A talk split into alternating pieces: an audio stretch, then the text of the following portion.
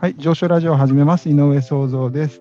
今日はですね、あの山本正弘先生に来ていただいてます。山本先生、よろしくお願いします。あよろしくお願いします。はい。えっと、今日はですね、なんか、いあの NPO とかいろんなことをされてる山本先生なんですが、えっと、ちょっと、あの、自己紹介をお願いしてもよろしいでしょうか？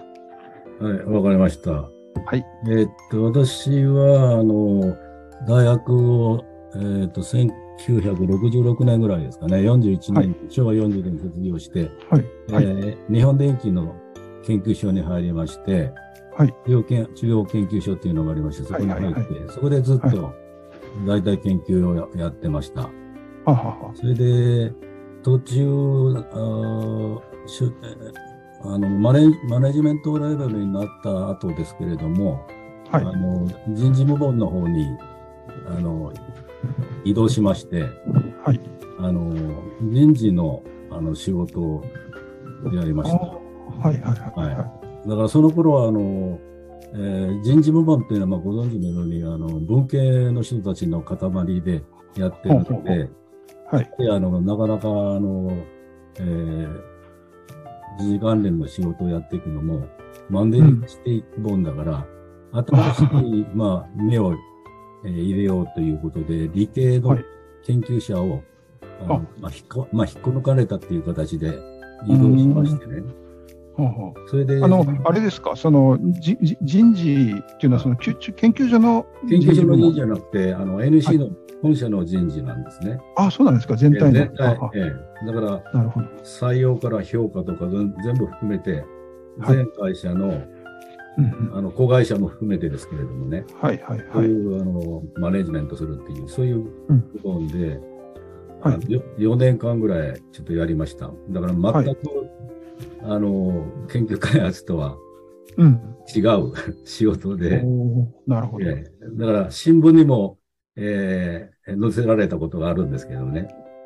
あの、第一線の研究者が人事に移動したっていうので、そうなんですか。え今、今流行りのあの人人工知能、まあ別に人工知能そのものをやってたわけじゃなくて、アプリケーションとして人工知能研の研究をやってた部分があったので、うんその人工知能の研究の第一線の研究者が、えー文系のあの人事部門に移動したっていうのでねうん。、おーはいはい。お新聞に載っかったり、えー取材を受けたりとかね、なんかそういうのもやってるからへなるほど。あの、なんか今だと、その、結構転職支援に AI を使うっていうか、そういうのが結構、はいはいはい、そういうビジネスもあったりしますけど、はいはい。それ出の、て出きてもしかしてたら、ますよね。はい。もしかしたらそういう走りかもしれないとか思ったりしますけど。いや、。それがね、きっかけで、はい。きっかけで、富士通なんかも、はい。あ。の理系の人を人事部に移動したりね、おうおうそれから銀行なんかもね、あのすみまあ、ご存知かどうかはわかりませんけども、あの NC は富士住友系で、はい。あの住友銀行なんですけれども、はい。住友銀行も文系じゃなくて理系をたくさん取り出したんですよね。それの最初なんですよ。最近は結構当たり前みたいに取ってますけれどもね。はいはいはいはい。はい。なんかそっちの方がメリットがあるというか、会社にとっても良かったんですかねメリッ。トがあるっていう、うん。やっぱり違う目で、文系の目と理系の目、まあ、き中身は人間は同じでしょうけどもね。はいはい。あ、そっか、その理系の人を採用するときにはやっぱり理系の目が。それはもう理系の方が絶対いいんですよね。で NEC なんかの場合には8割、9割は理系ですから、はいはい理系はもうほんの一握りしかいないから、あーええだから非常にいいんですよね。確かに。うん、私は絶対それがいいって言って、そういうのをあの思ってあの人事に残していきましたけど、その後はずっと代々続いてますね。ああ、なるほど、なるほど。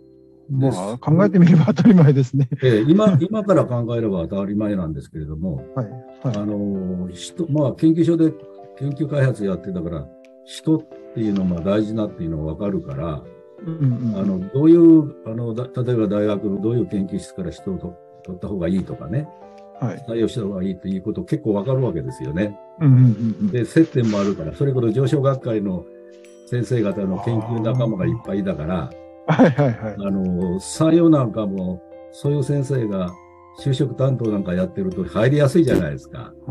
先生行きますよとか言ってね、はいはいはい。あの入り込んでいって、気軽に。うん、忙しそうだけども、先生、ちょっと東京から来たから入らせてくださいよって言って、旧大の先生なんか私も何人か情報は知って知ってましたからね。なるほど、なるほど。うん。そこに入り込んで、よく入り込んでやってましたよ。うん。そういうメリットがあるねメリットがあるんですよ。生かされる。ああ、なるほど。九州から北海道までね。あの うん、学会っていうのは、すごくそういうのが、人脈っていうのはそこで得られますよね。確かに。あ、うん。じゃあやっぱりあれですかね、山本先生もその、なんていうんですかね、その頃はやっぱり、あの、が学会を活用するっていうか、そういう意味でもまあ、まあ、直接の目的じゃなかったかもしれないけど、やっぱりそういう役だったっていううんそれはね、結果的にすごく役立ってますよ。はあ、会社にいる時ももちろんそういう活動も役に立ってるし、はいはい。あの、研究活動の中、中の役割としても人脈っていうのはものすごく大事だから、ああはいあはいのはい。例えば同じようにやってた、私も総務理事をやってたもんだから、はいはい。あの、にまあ、2年ですかね。いはい今、総務理事という名前じゃないんですかね。いや、今もあったと思いますね。ありますかねはい、あります。だからはいはい。そこでいろんな理事との関係が非常に強いもんだから、ああ、うん、あの、伝送研から来たせ先生なんかと一緒になると、そこへ研究交流をやるというようなことをやったりね。ああ、なるほど。そんなことによく使わせてもらいましたよ。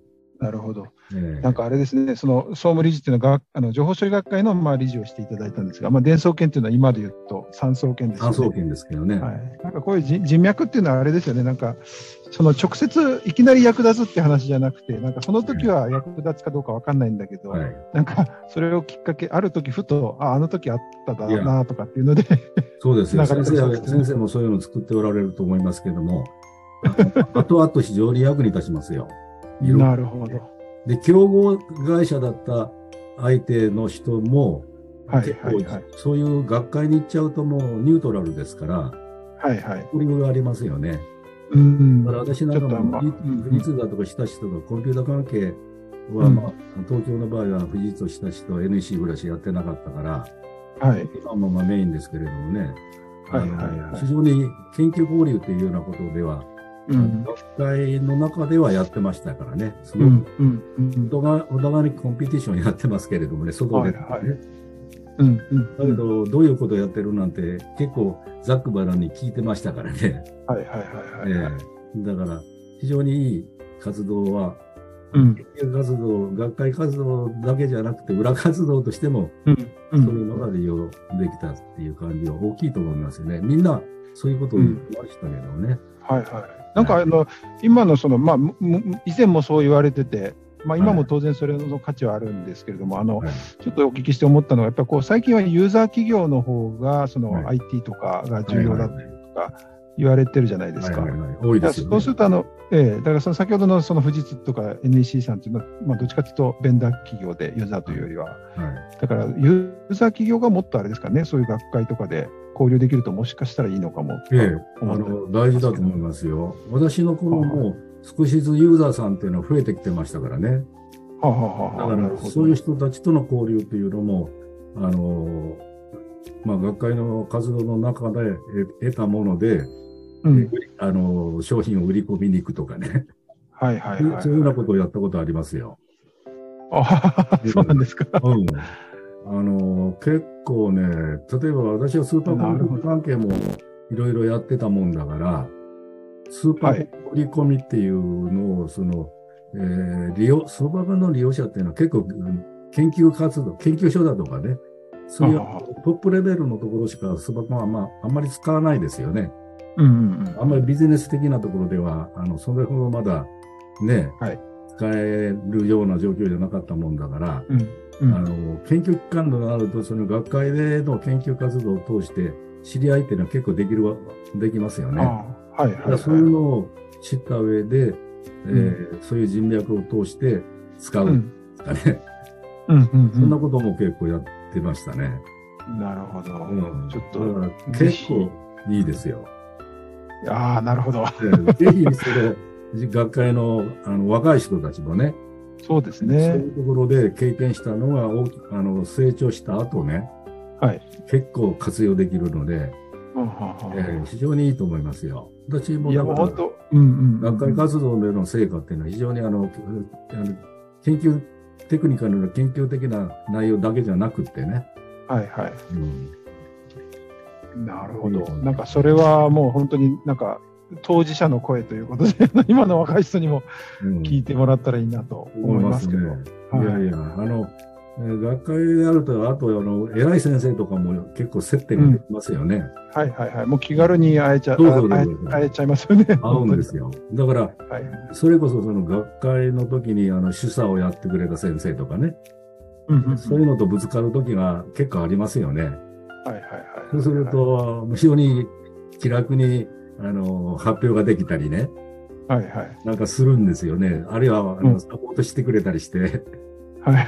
うんで、結構そういう、まあ、今はね、そういう研究者の人、あの、人口も非常に増えてるから、あうんうん。の、えーその、えー人脈対応層っていうのは広がってるんでしょうけど、我々の頃はそんなに多くはない、なかったから、うんうん。えー大先生とででもね、あの、もはいう限られてるじゃないですか。はいはいはい。そうすると非常にあの、そういうところでの知り合ってるのが、あの、うん。学会で知らった先生がそういうことをやってくれてると、そあー非常にやりやすいっていうんですかね。うん。というようなことも非常にあったような気がしますね。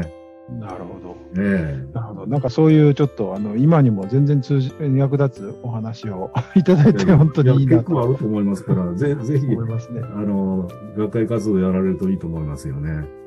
ありがとうございます。あの、ちなみにちょっと話変わりますけども、山本先生、今、なんか NPO とか結構やられてるということなんですけれども、はいはい。あの、あれですか、もう結構長くやられてるんですか？そうですね。私は2つぐらい LPO を運営して、はい。あのやってるんですけれども、うんうんあの、一つはまあ、全くあの、テクニカルなやつじゃなくて、はい。あのえーまあ、あの、名前は、あの、えーえーリタイアメント情報センターっていうやつを,、はい。やってて、これは、あの、はい。おリタイアした人がますます増えてきて、る時代になってきて、で、そういう人たちが、あの、リタイアした後何をやっていくかっていうようなことは、あまり、うんあの、わからないっていうんですかね。あの、見つけてないっていうんでしょうかね。うん。でそういうのがあるので、それを支援していくっていうか、そういうようなことを。はいあのでもう一つは、うんあの、非常にテクニカルな、あの、えー NPO なんですけれども、あの、じはい人材情報、人材データを、の、あの、データ構造を、えーうんまあ、え企画化する。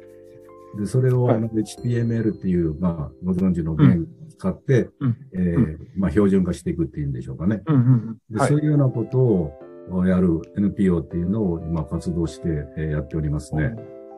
なんかどちらもでも人材に関係するような話ですかね。そうですね。人事私というかは、あの、はいえー先ほどちょっとお話しした人事をこう、経験したもんだから、はい。それは非常にあの、全く別の研究活動とは全く別の世界の経験っていうので、非常にあの、面白く思いましてね。で、そういうのもきっかけで、あの、はい先ほど言ったような、あの、NPO を立ち上げていったっていうんですかね。うんうんうんはい。そんなか、あの、うん感じがしますね。はい。なんか、研究とは、今までの研研究とはまあ違うんだけども、ただ、テクニカルの方は、自分がやってたコンピューターの研究活動の中での、はいあの研究成果っていうんでしょうかね。うんうんうんそれは、あの、活用してるっていうか、い生きてるっていうんでしょうかね。そういうふうには思ってますけれどもね。はい。おーなんか NPO とかだと作るときに、私もちょっとあの合同会社とか他のその法人形態と比較したことがあるんですけど、はい。あの NPO って作るとき結構人数が必要だったり、はい。まあ、案外大変なんじゃないかなと思うんですけども、はい。どうなんでしょう？そうですね。私が、えー作り上げたやつの、まあ、あの、ど、どちらもですけれども、やっぱりその NPO を運用していくというのは人っていうのが、はいあの、えー大事だ、大事というか核になるので、はいえーどういう分野の人を集めていくかっていうことのところに非常に苦労というか工夫がはい。あったっていうふうに思いますね。